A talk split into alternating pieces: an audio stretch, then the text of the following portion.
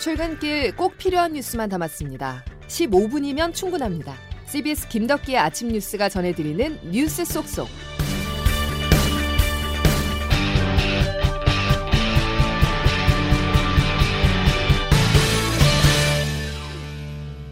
여러분 안녕하십니까. 9월 6일 김덕기 아침 뉴스입니다.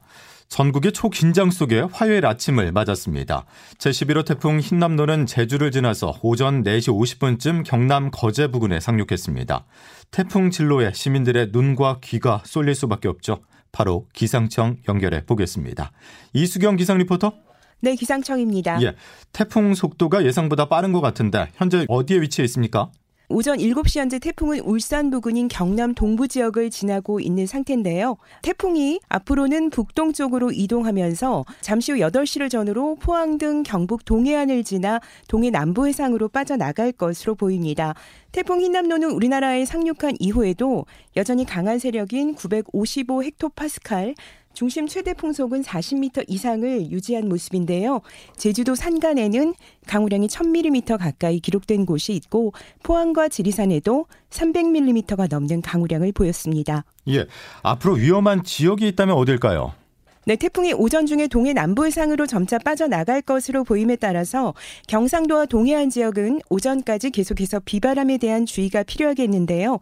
앞으로 경상도 해안에는 많은 곳은 200mm 이상의 비가 내리겠고 강원 영동 남부에도 최고 150mm 이상의 강우량이 예상됩니다.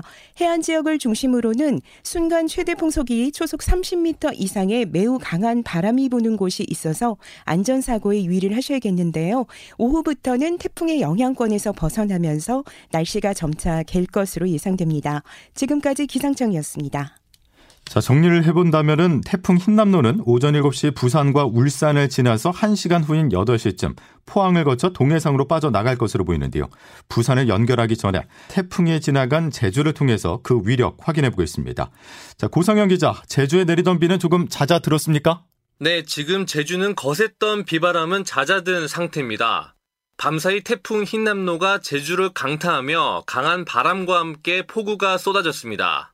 한라산 백록담의 순간 최대 풍속 초속 43.7m의 강한 바람이 부는가 하면 해안가에도 초속 41m를 기록했습니다.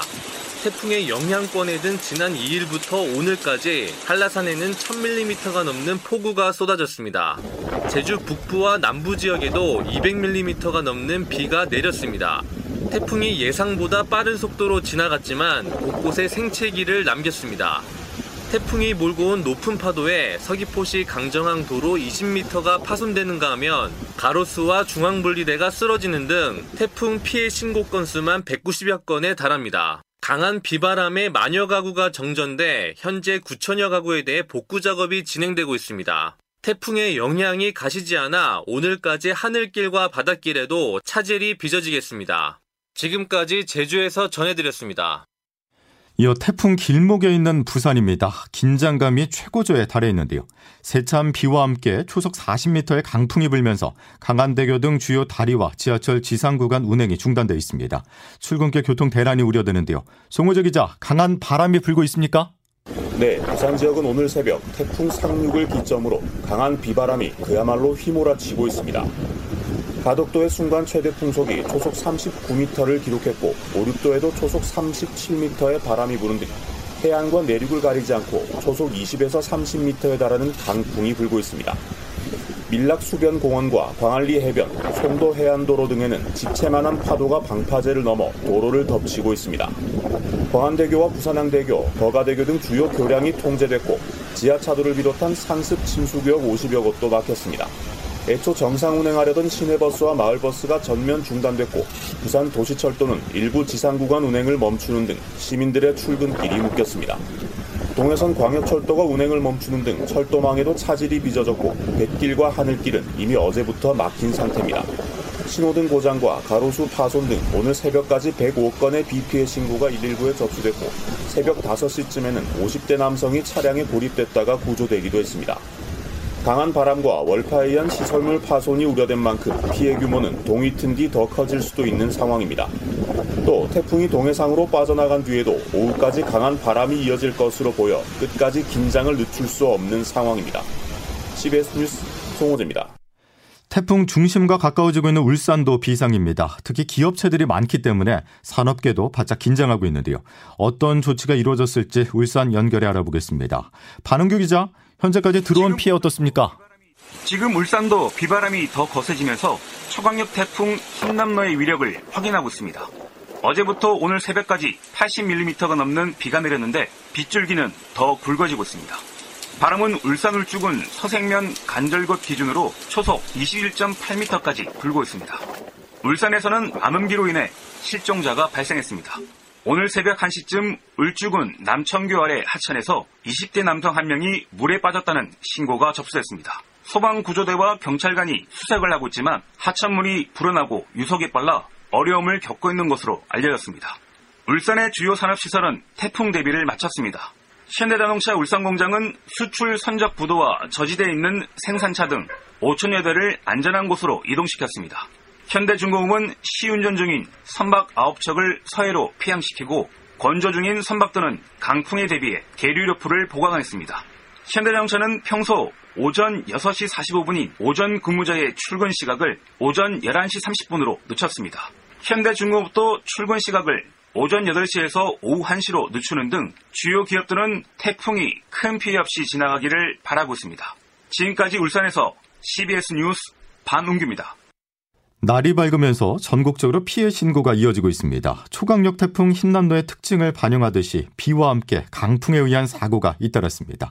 전국적인 피해 상황은 양승진 기자가 정리했습니다. 오늘 새벽 1시쯤 울산 울주군 언양읍 남청교 아래 하천에서 24살 박모 씨가 물에 빠져 소방당국과 경찰이 수색에 나섰습니다. 태풍 흰남노 영향으로 하천물이 불어나고 유속도 빨라져 수색에 어려움을 겪고 있습니다. 많은 비와 강풍으로 인해 옹벽이 무너지거나 침수되는 등의 피해도 잇따르고 있습니다. 경북 포항시 청림동 주거지역이 침수돼 주민들이 인근 문화복지회관 등으로 대피했습니다. 남구 동해면 일부 지역에서는 정전이 발생했고 장기면 대화천 일부 뚝이 무너지면서 주변 농경지가 침수됐습니다. 전북에서도 200여 가구가 정전되고 거센 비바람에 나무가 쓰러지는 사고가 11건 접수됐습니다. 윤석열 대통령은 어젯밤부터 오늘 새벽까지 용산 대통령실에 머무르며 태풍 상황을 수시로 보고받고 있습니다.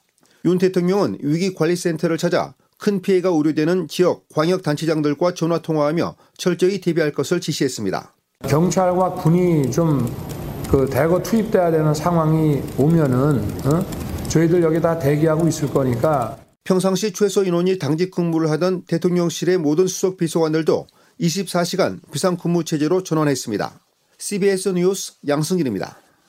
태풍이 남해안에 상륙하면서 서울은 괜찮겠지라고 생각하신 분들 많으실 겁니다. 그렇지가 않습니다. 출근길 교통 혼잡이 예상됩니다. 올림픽대로 가양대교에서 동작대교 구간이 전면 통제되는 등 통제 구간이 늘고 있습니다. 자세한 내용 김정록 기자가 보도합니다.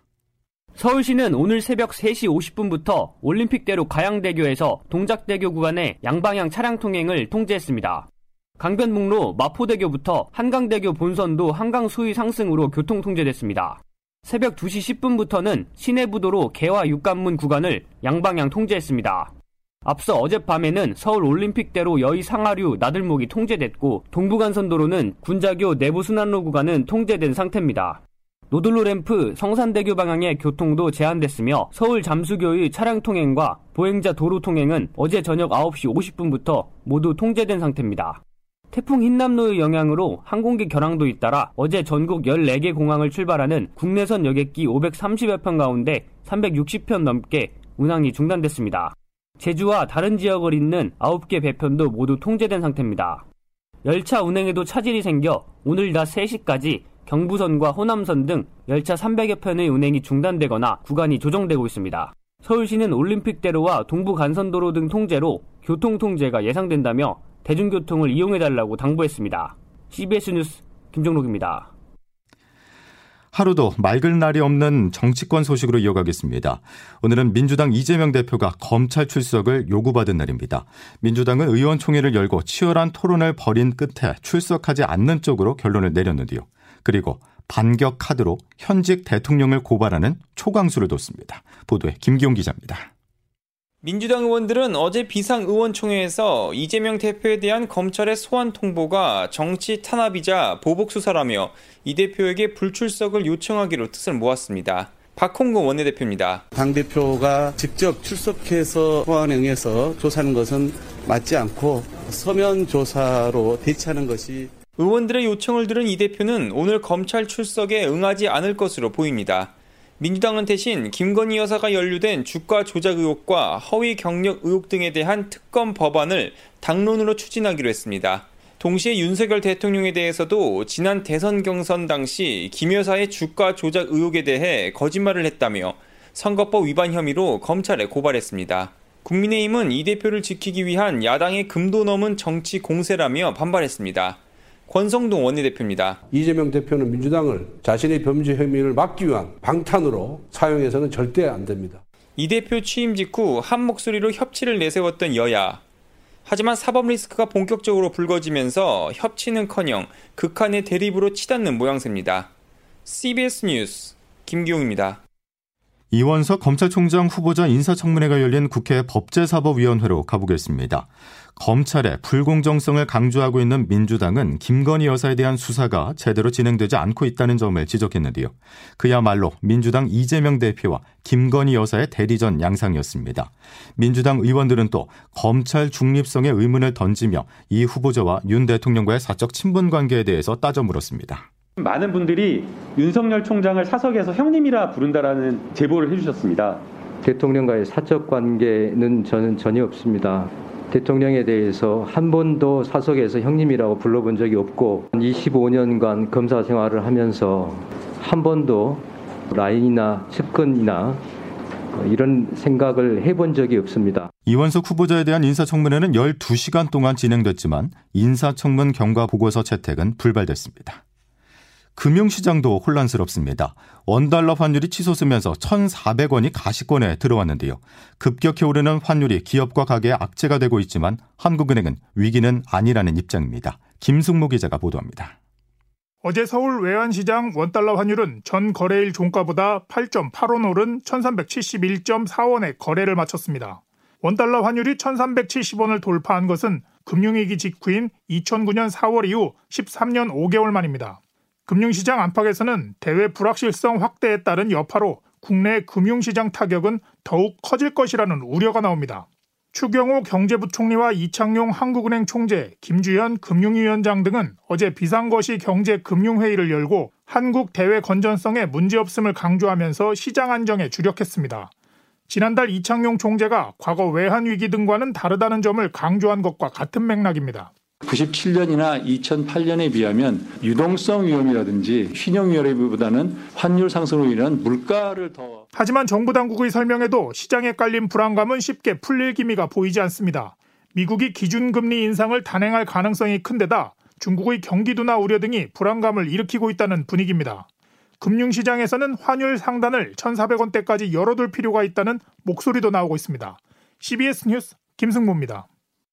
김덕기 아침 뉴스 여러분 함께하고 계십니다. 태풍이 상륙한 경남 지역에서는요, 수위가 상승한 산청군, 경호교 부근에 오늘 새벽 2시 반부터 홍수주의보가 내려졌습니다. 이 밖에 포항 형산교 지점과 경주 강동대교 지점에도 홍수경보가 내려져 있는데요. 수위가 급격히 상승하고 있어서 함양과 산청, 포항, 경주 지역 주민들의 각별한 주의가 필요합니다. 자, 계속해서 재난 문자에 귀를 기울여 주셔야 되겠습니다. 자, 화요일 김덕기 아침 뉴스 오늘 순서는 여기까지고요. 내일 다시 뵙겠습니다. 고맙습니다.